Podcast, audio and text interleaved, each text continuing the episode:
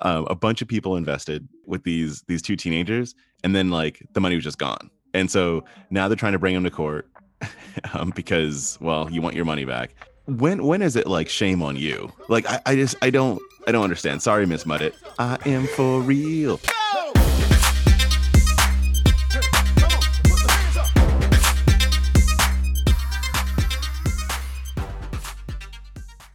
This podcast contains the arguably witty banter of two friends, Skippy and Dougals, that like to debate about investing. The content is intended to be entertaining and for informational purposes only, not investment advice. You should do your own research and consult a financial professional before using any of the information in this podcast, and especially before investing. How are you? Good man. Um, yeah, good. Well, that's it.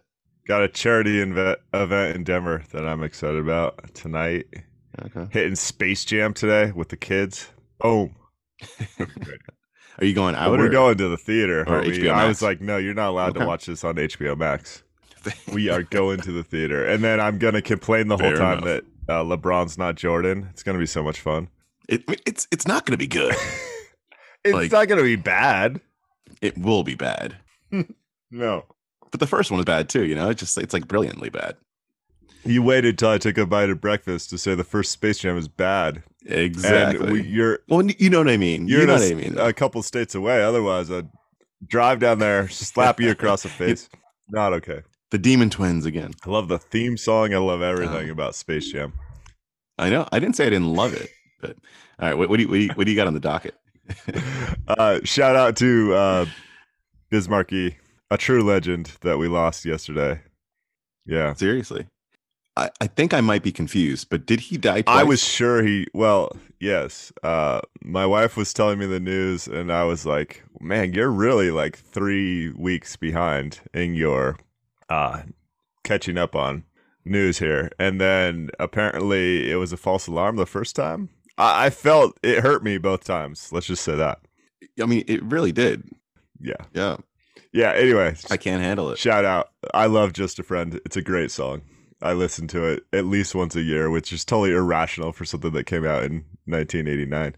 but it's also not because that's it's it's amazing. It's amazing. And I uh I went to a a concert that was De La Soul and Biz Markie and Talib Ooh. were the like opening acts.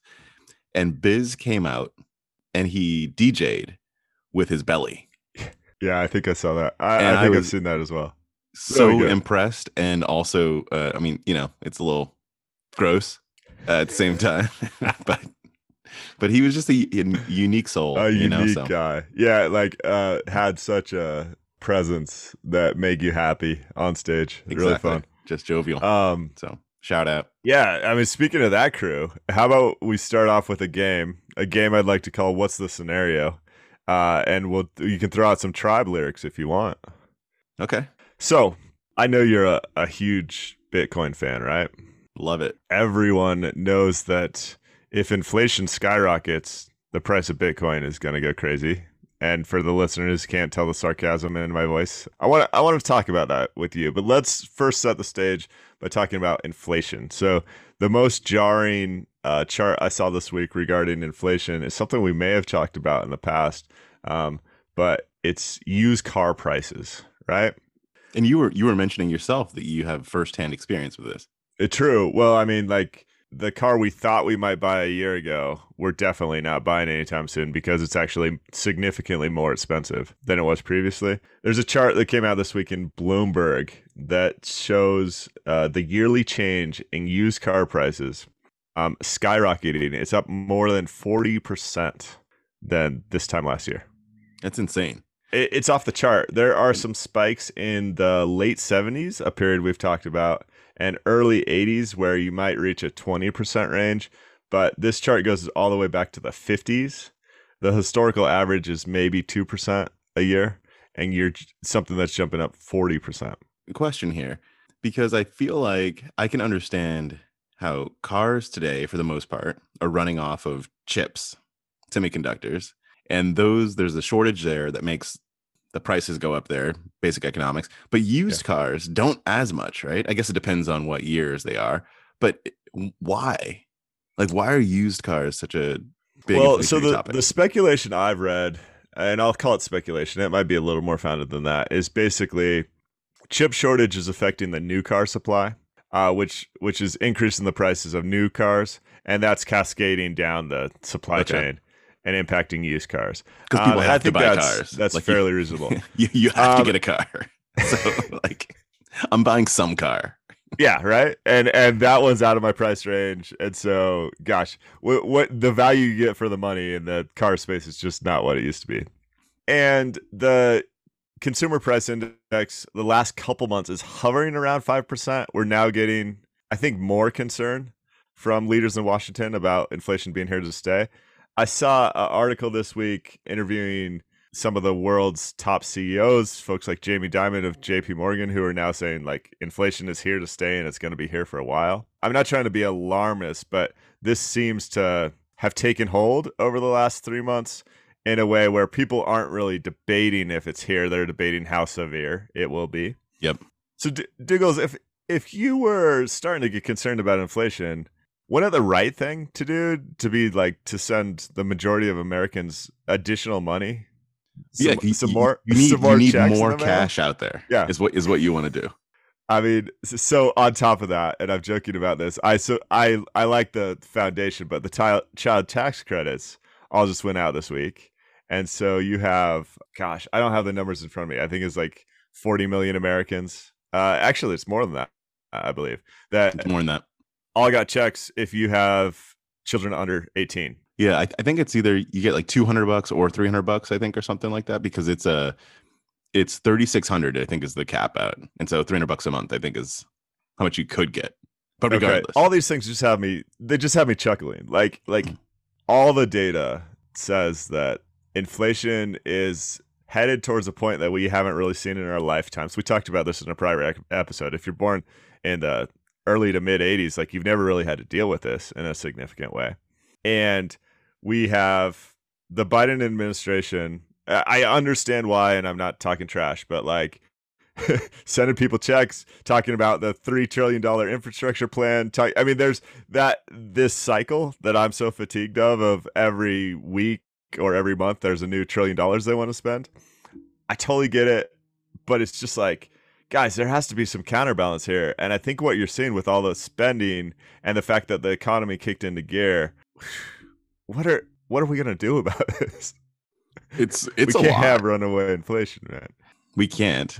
I want to say we won't, but there is a crazy, and I, I I don't mean that the that we won't start to see it, but I think the Fed will battle it uh, if it happens. It's just that the battling, per what we talked about before, is potentially results in like catastrophic situations because of the amount of debt. Like it, it's a we, we don't have a lot of tools that we can battle inflation on and not send things into a bit of a spiral. So we're gosh darned if we do and gosh darned if we don't. I mean, the the tools I think we have is not to pass more trillion dollar spending initiatives and to raise interest rates. The first one I get, I think we have to raise interest rates. It's just that that that that is one one of the things that results in a in a downward spiral. Well, uh, But I- we're, we're going to be in a spiral no matter what. I think that's the that that's what I'm talking about. let's get to the what what's the scenario game, right? Oh, I forgot That there was a game here. this. Yep, let's go. Let's go. so, um, let's just let's just assume inflation is happening, and let's uh, talk about an an average household budget, and let's say maybe we'll talk percentages. Maybe uh, this individual or this family spends like twenty five percent of their income on their mortgage or their rent. Buy groceries, whatever. They pay for childcare. They do all these things. Maybe they have 10% left over for savings each month. And they probably have a car payment, all these things. So let's say they're one of those people that decide they need a new car Okay. and their car payment goes up significantly. And let's let's pretend they're renting and let's say their rent payment goes up significantly. Either that or they purchase a new home at a uh, inflated price right now. So let's say their costs go up 10% a year. Um, they had a, a savings buffer. They were saving 10% of their money. In my eyes, what probably happens is they stop saving that amount of money. I guess my question for you is in what scenario do they buy more Bitcoin, Dougals? In every scenario, you buy more Bitcoin. I mean, I don't, I don't know. What you... Okay, Michael, Michael Saylor. Yeah, exactly. That's no. it. That's I, it. I mean, I just. what do you mean? I just don't get it. Right? Like the Bitcoin lovers will tell you inflation is like the best case scenario because this is digital gold and this is a great store of value. And when the U.S. is printing too much money, Bitcoin's value is going to skyrocket. But I just don't get it. I'm saying if your average consumer's prices are going up, your average consumer has less money to so-called invest, whether it's in the stock market or Bitcoin or gold or whatever. I don't see the demand for those products, those investments going up because I think the way that inflation will work is your average American will be more strapped for cash. And that means they're going to save less and invest less. Am I thinking about this right? Uh, I don't think so. I I, I think I, I get like a basic the basic premise of what you're saying, but the strap for cash piece I think is what's untrue based on Okay. even what you said before because we're just throwing more and more cash out there. At some point, we will be strapped for cash, but that's not right now. Like we we feel like you know inflation, too much money chasing too few goods. I think we we're just getting more and more money out there. So I, I actually don't think people broadly this is not true for every pocket or feeling strapped for cash because cash actually feels like the least limited thing we have right now. If I'm strapped for cash this month, next month I'm going to get a child tax payment, or next month I'm going to get a stimulus check, or next month, right? And again, that is not everyone, but it is. It's a it's a broad spectrum across the U.S. economy today. Okay, I like that perspective a lot because there's almost this this cycle, like you said, too much cash that leads to the inflationary cycle that I'd say we're at the beginning stages of now. And it is one of those I mean like you can picture the family that last week was like, "Oh gosh, my car payment went up and I'm really starting to feel inflation." And then a check showed up or or a deposit showed up in their bank account for a child tax credit. They weren't really planning on it and they're going, "Oh, this is great." Uh, you know, I'm logging into Robinhood and buying something. But at what point does the music stop? I guess is is what I'm wondering because in order to reverse the potential, this is all hypothetical conversation, but in order when if inflation gets out of control, let's just make that assumption for uh, conversation's sake, not even a prediction or anything, just because it's a fun conversation. At some point, there has to be the opposite of that. So too few dollars for too many goods, right? Yep.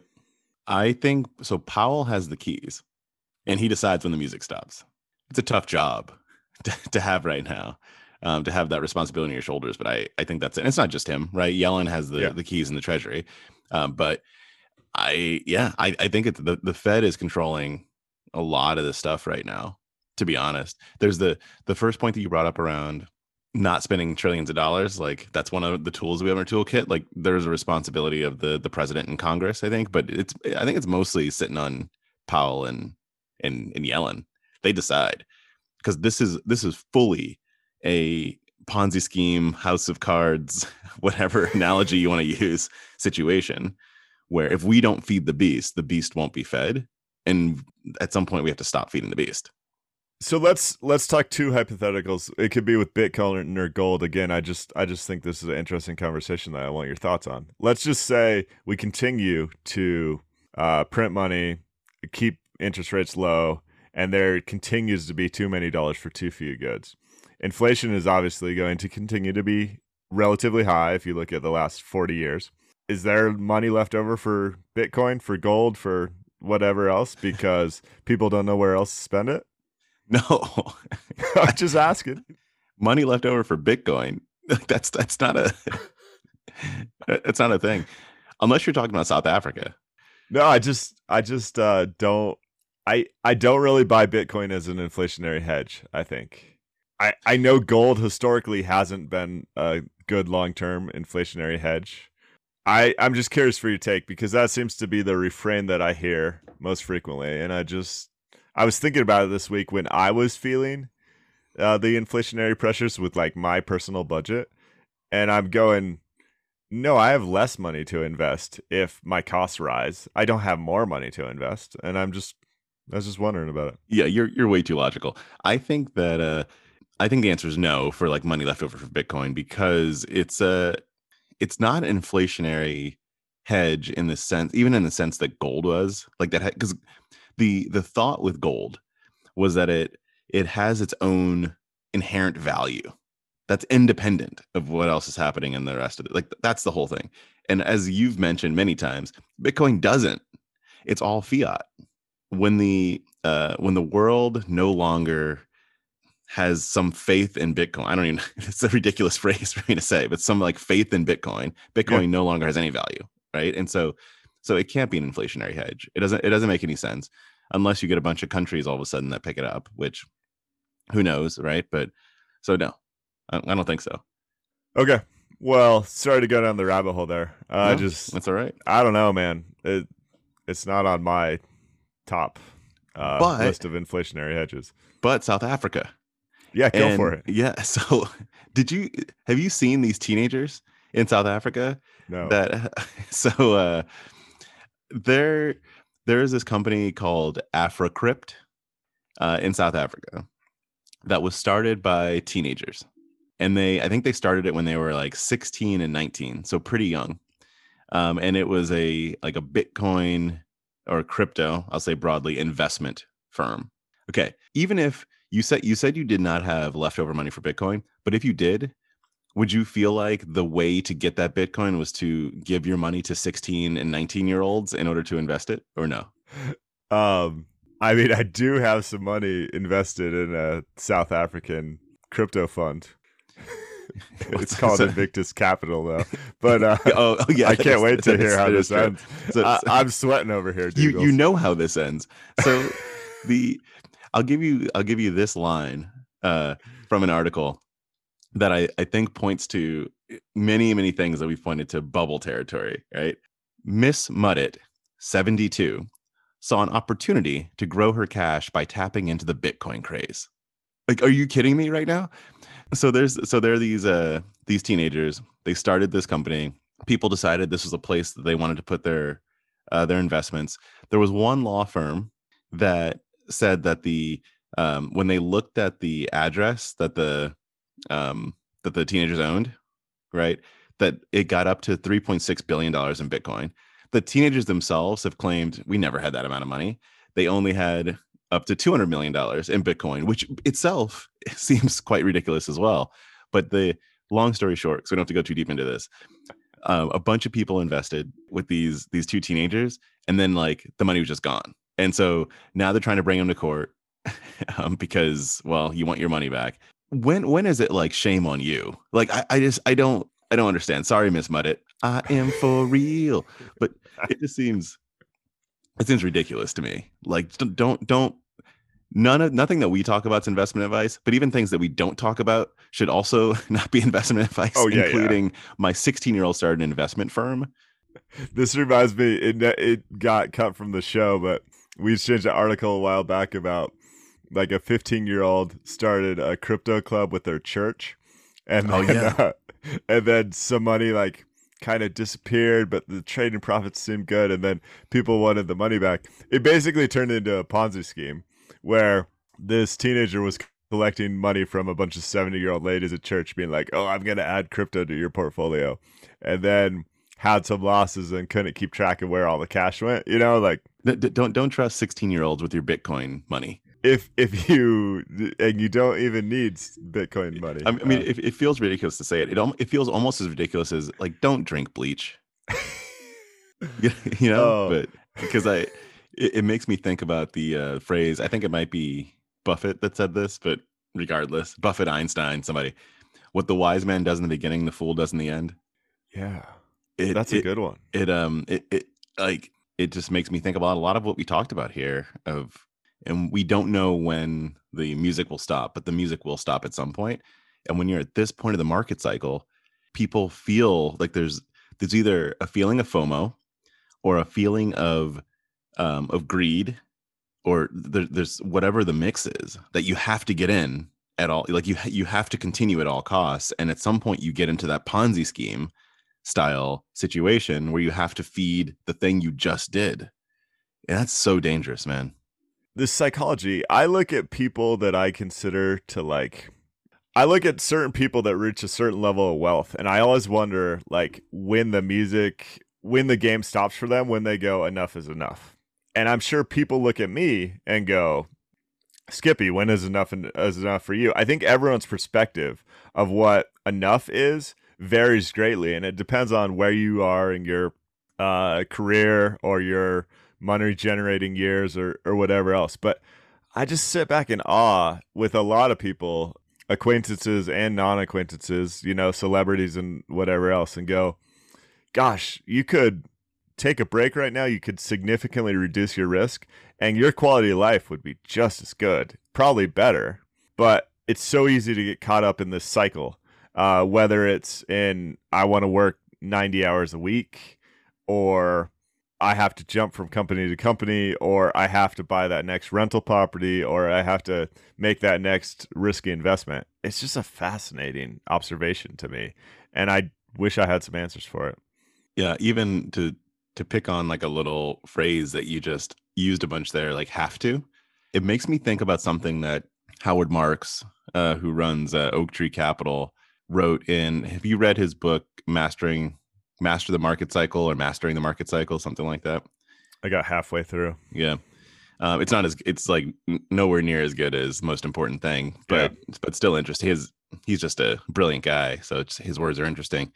But at some point, I think it was in that he wrote that there are there are some words that should be banished from the lexicon of investors, and those words were things I can't remember them all, but it was things like always, never, have to, must, right?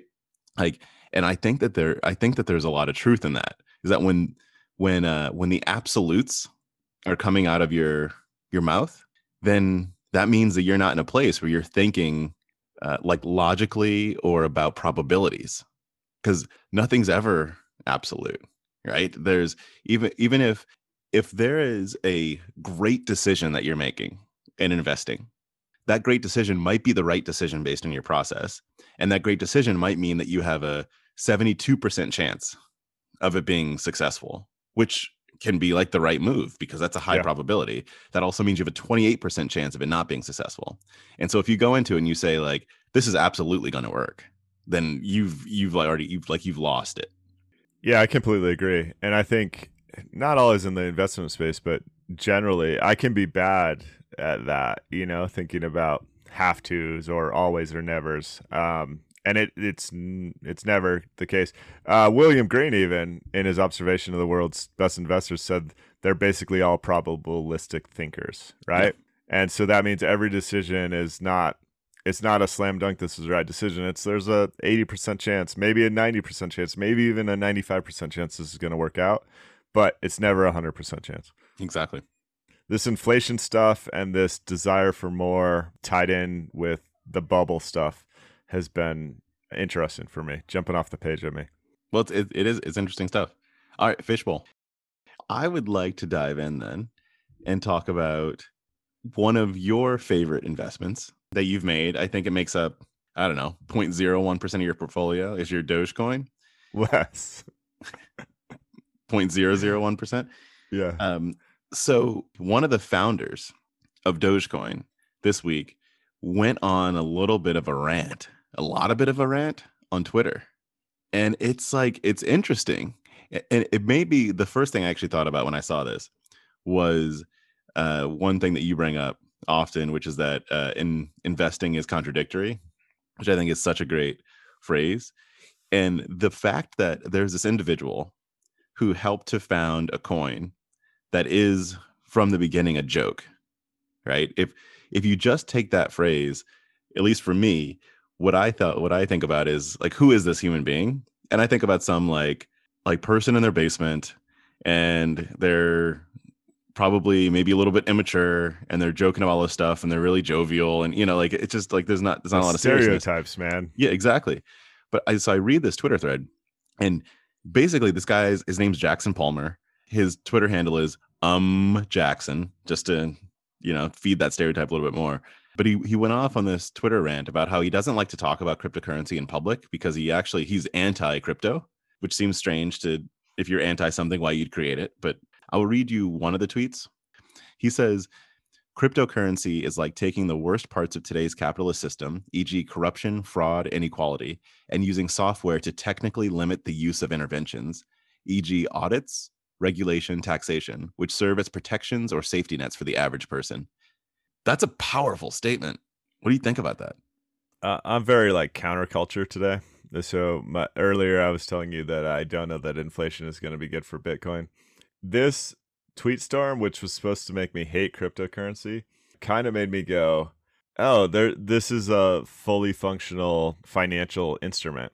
Most of what he's saying, the let me find the other tweet. He talks about basically the cryptocurrency is controlled by a powerful cartel of wealthy individuals who with time have evolved to incorporate many of the same institutions tied to the existing centralized financial system that they're supposed to set out to replace that tweet in particular i was like well that's what happens in most fiat currencies there's there's a powerful group of individuals at the top whether it's rockefeller or someone else that's trying to make more money, dominate the game. In in the crypto stuff, I think what's so fun with the memes that are tied to it is you see the people like pumping this and they all have a financial stake. Like they're all acting in their personal best interest. They they don't want you to go buy Dogecoin so you can get rich. They want you to buy Dogecoin so they can get rich, right?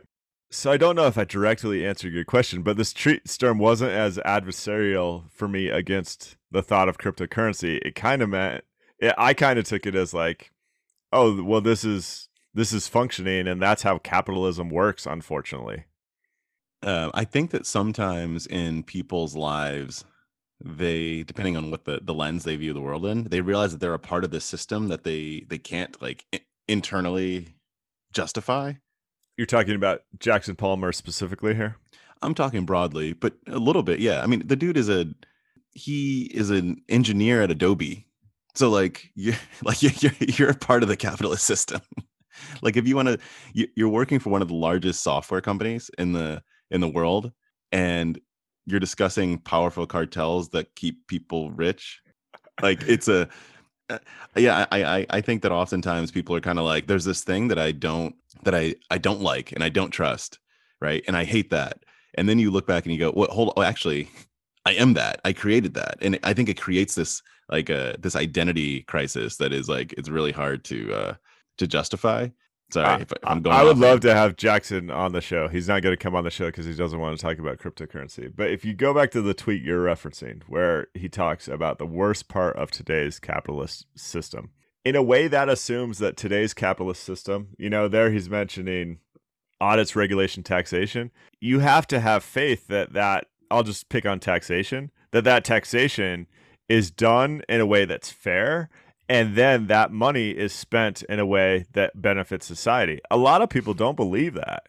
So for him, he must believe that. But for the people that say there's a way for me to avoid taxation and it in I mean, let's talk outside of the US. Let, we can't pretend taxation is always done in, in a fair and reasonable way. No. Even in the US, oh, I forget the term, but uh, there are certain police departments that will leverage a search policy where basically like for poor individuals a small claims court cost might cost several hundred dollars. So they'll walk up search them take the $20 out of their pocket and know that that individual doesn't even have the means to take them to court to get their $20 back. So those people do those people think that the the regulation and audits that come with the current US financial system is fair to them I can't imagine that they do. Absolutely. Well, yeah, they, they don't even think about the. Well, I know, and I'm not saying they want their twenty bucks in in crypto, but they might they might want twenty bucks in Dogecoin instead of twenty bucks in cash. That's just going to get robbed from them. And then the last thing on Jackson Palmer is part of me. This is unfair. Part of me is going. Does he just wish he would have held on to his initial Dogecoin holding so he could be like a multi billionaire right now? Because he didn't ride any of the upside because it was a joke to him. I wonder why he cashed out. They both did. Yeah. If you create a coin, why like why not just have it? Like I, I don't understand. Yeah, I don't know. Investing is let's, contradictory. Let's put me in his shoes, right? I create a coin. I have some ups and downs with the crypto community because it was created in like 2013, right? It's been a, Yeah, it's been a long time. ago. And I just decide I'm done with this and I'm moving on with my life. I can tell you how bitter I'd be if that if that work I did in 2013 turned out to be worth 10 billion dollars and I, I didn't keep that lottery ticket in my back pocket, right? I'd be super bitter You'd be yeah, you're bitter anyway. all the time. no, I, I I hear you. I hear you. What else is in your fishbowl? There's I don't know if there's a there there for this, but one thing uh, that I I spent some time reading about this week is the ultimate market portfolio. Ooh, okay. Okay, so there's a there was a, a Bloomberg article about it and a Financial Times article about it um, that I read, and what it what it was saying was that there's there's been like this holy grail quest uh, in the world to create a market portfolio of everything. And it's been proven apparently in the past that it's an impossible task to to like price everything and therefore create a portfolio of it. But the uh, MSCI, which is I don't, I don't know what it stands for, but it's an organization that that creates um, indices, right? Like around like you can buy like Chinese stocks and Japanese stocks, right? Kind of like you know Vanguard, et cetera, does. Uh, and they have denied that they're doing this, but the articles I read stated that they are they're trying to put they're trying to create this impossible portfolio. For what reason? I don't know. I think because people just have nothing else to do these days. But the concept of it i thought was really fascinating. And it's a uh, it's kind of like the ultimate diversification tool. Yeah, so I want to uh, clarify for the listeners because when you say ultimate portfolio holding everything, you don't mean all the stocks and bonds in the world. You mean like all the assets in the world. all the assets in the world like yes like housing and utility and uh, I mean like basically art, like all the assets in the world.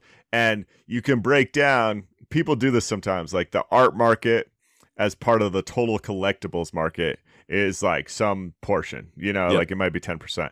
But then you do that over and over with so you if you buy this ultimate world portfolio and you buy a hundred bucks of it and it's done correctly, which might be an impossibility, you own a little sliver of some Picassos in there, and you own a decent amount of all the houses or all the residential places in all of the world, basically, and all the utilities and all the debt, and like, right? That's Yep. that's what we're yeah, talking about. here. exactly that's what we're talking about all the assets in the world yeah So it's uh with diversification comes a reduction in risk generally if you diversify smartly.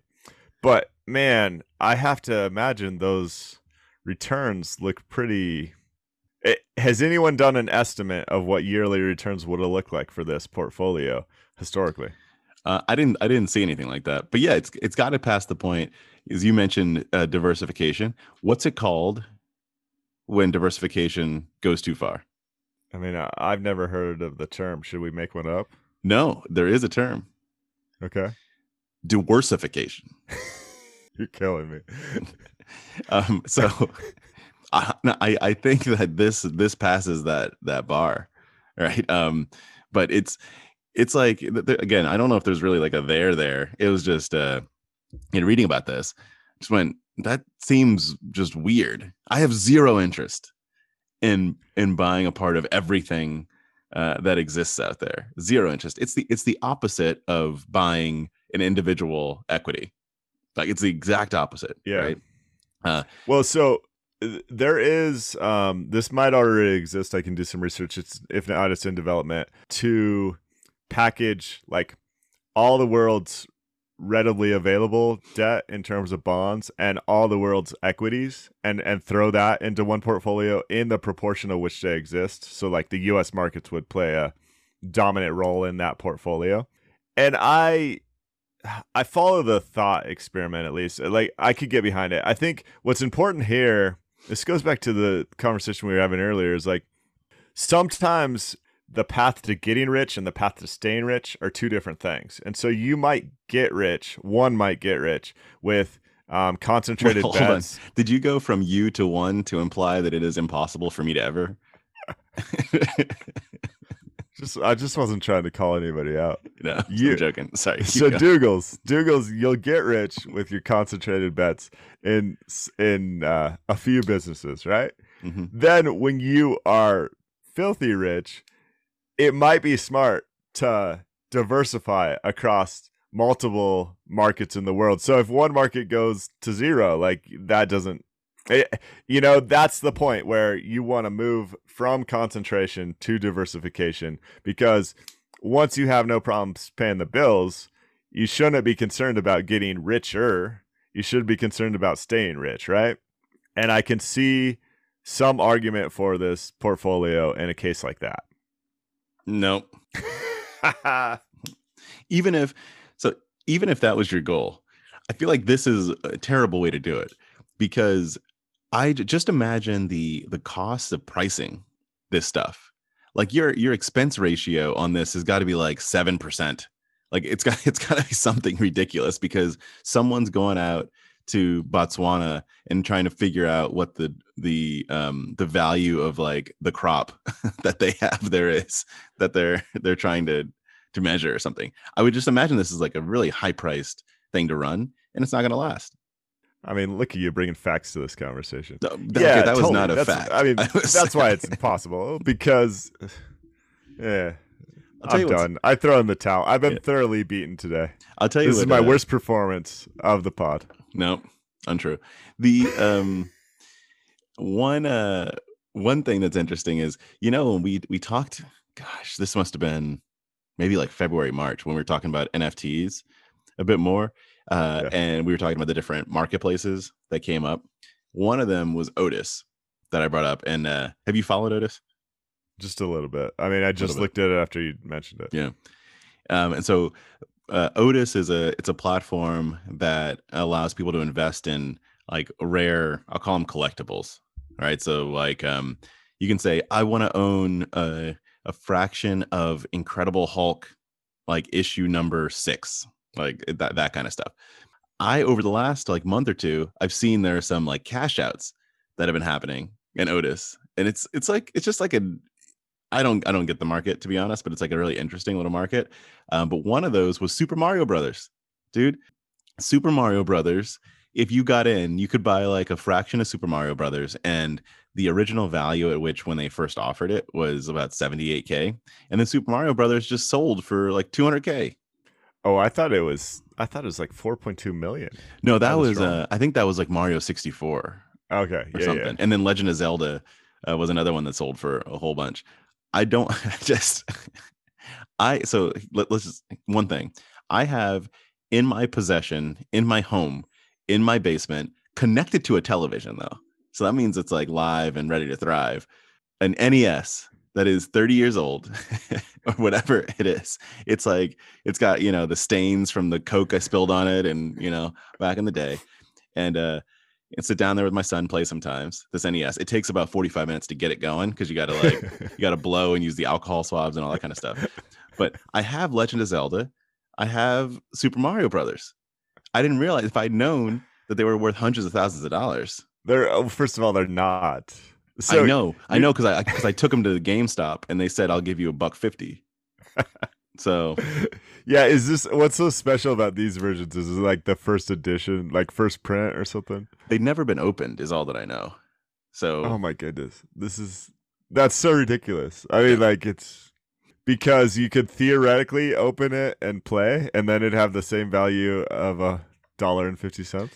it actually in theory it would have you know it works so it's more valuable like you, uh i have no you don't know it works. No, there's manufacturing defects and all sorts of other things. no no i mean if you if you put it in and play it then you know it works so in theory it, it should be more valuable to you whereas if it's I- never been opened you don't even know if there's actual game in it That's kind of my point. Yeah. Did they do an X-ray to confirm that there's a game inside this cartridge? i just the the person at like christie's or sotheby's or whatever you know like when they're holding up this uh this game like did do they rethink their life choices like how did I, how did I get to this place? You know, when I was talking about a oh, Picasso oh, they're so yesterday, happy about it. Oh, they're so. I mean, it's basically like a Banksy. Like, I mean, can you imagine holding up that Super Mario Brothers that's unopened? I really can't. No, Do you want to talk about showing up every day? Yeah. Yeah. So there's this article. I thought it was great. It's called The Unreasonable Effectiveness of Just Showing Up Every Day. And uh, we'll put it on, on the on the tweeters. The reason I like this article is because of its simplicity. And it's a message that like we've thrown out a bunch, but I'll give you the context of it. This guy is talking about how he, over the course of a number of years, he and a and a partner of his wrote software that has done well for them and has grown but it, the way that he did it was he just said i'm going to write some code every day no matter what i'm just to go i might it might be like one line of code today and i might spend five minutes tomorrow i might spend 30 seconds the next day but every day i'm to do something i i love this again as i mentioned for the simplicity but i also really when you when we bring it back to investing i like it because of something we've talked about a, a lot which is like investing is actually fairly boring right? And you just have to kind of stick to it. And it's about the compounding. Going back to William Green, he's brought up the the concept of compounding goodwill, right? Is that, um, but it's just the idea of compounding. Like if you write a line a day, then in in two years you're gonna have written a lot of code. But it's not about getting that quick fix today. It's not about today going out and getting a bunch of leverage because I have to make my returns tomorrow. Um, it's about just sticking with it. Yeah, I'm a contrarian today. I think there's an additional piece to this. So this is typesense.org. I think not only did they show up every day, but I think they also had uh, some strategic thought to guide the product market fit that ultimately ended up in a really successful, well, I shouldn't say really successful, and a, in a product that they're proud of, right? I think of previous jobs I've had and colleagues that have hated their job that have still managed to show up every day, but I'm not sure that they showed up every day in the way that this article refers to it. Am I just being like a negative Nancy today, Dougals? No, I know. I mean, I, that that's a it's a necessary point that you just made. It's not just about showing up. Like if I if I literally go to the gym every day, that's it. Don't, yeah, like, yeah. I, I just go. like that doesn't. I could tell you, dude. I've gone to the gym every day for five years. N- nothing. You know, what'd you do there? I went to the gym, bro. Um, no, I, I mean, I, I, think I think that it, that is an important point. And one of the things that the article bring brings up, I think, in regard to what you mentioned, is that the uh, the market or the product they chose isn't one that is like a, a flash in the pan that they have to get done today. Like it's a it's yeah. something that will be important, right, in the years to come. I can't remember exactly what they created, but I think that that's important. And you know, your your heart has to be in it too. But it's more the point I was bringing up was more just about not trying to not feeling like you have to get the end result today or tomorrow, but understanding that compounding is a real thing and stick with your system and just go after it. So I'm fully behind that, and I think yeah, what I kind of saw is this long term perspective, but the it's typesense.org. I believe it's an open source search tool, and I'm not super familiar with it. But the thing they did with building their business, which is very relatable to investing, is they picked a huge growing market. And so they knew that if they worked over five to seven years and could take a tiny piece of that huge growing market, it could be, it could turn into a nice business for them. In investing, if you pick a solid approach and I'd I'd almost say a quantitative approach, but a, solid approach to investing, and you know you have time for that compounding to take hold, then patience and a long term point of view is is absolutely the right perspective, and I I do see the parallel absolutely. Yeah. Cool. Can can I bring up an investment? Oh please. Intel I'm gonna buy it, Dougals. Are you? Actually, I'm gonna do some more research. It's down from when we last talked. Okay. I saw. I'm so excited. I, I saw that you know they're they're spending or looking to spend thirty billion dollars on buying a uh, foundry. Yeah. So reset for folks. We we first uh, we did 13F reviews of uh, investors a few months back, and Intel showed up in Seth Klarman's uh, 13F, right? And so I was digging into it and thought there were some very interesting points. Dougal's perspective on this, correct me if I'm wrong, is this is trash and the, he wouldn't touch it with a 10 foot pole. The market has moved beyond Intel. Is that right? It's not, not right. What does that even mean? Exactly. Um, So then we've also talked about global supply chains, restriction with basically Taiwan uh, Semiconductor Manufacturing Corporation is doing like percent of all the world's tiny chips, like Yep. six nanometers or less. And the Biden administration is concerned about that bottleneck and also what that could mean to like future wars and dominance, right? So um, they've raised that as a potential, I'd say almost national security threat. And just this week it came out, I knew this was coming out, that um, Intel might buy a foundry because they need to get in the game. Now, from an investment perspective, that actually gives me a lot of concern because most acquisitions are just a nice way for CEOs to burn money. But hypothetically, with the right government backing and everything else, it could be a very interesting play because if you become like the Airbus to someone else's Boeing in a market that is clearly here to stay and will continue to be more competitive, but also should have pricing power. Basically, if you make really good semiconductors, as you see now, you there's 90 plus of those that go into a car and they go into your phones and they go into your computers. They go into everything of relevance uh, these days that are related to electronics, TVs, you name it. So smart speakers, whatever else, right? So it's an intriguing investment. Yeah, I well, I, I know you think it is. I I think it's a it's a really intriguing company. I think Intel's a great company, and I think that this uh, in, in a world where you know we're we're screaming America from the rooftops, I think that it's a it's a play that they have to make.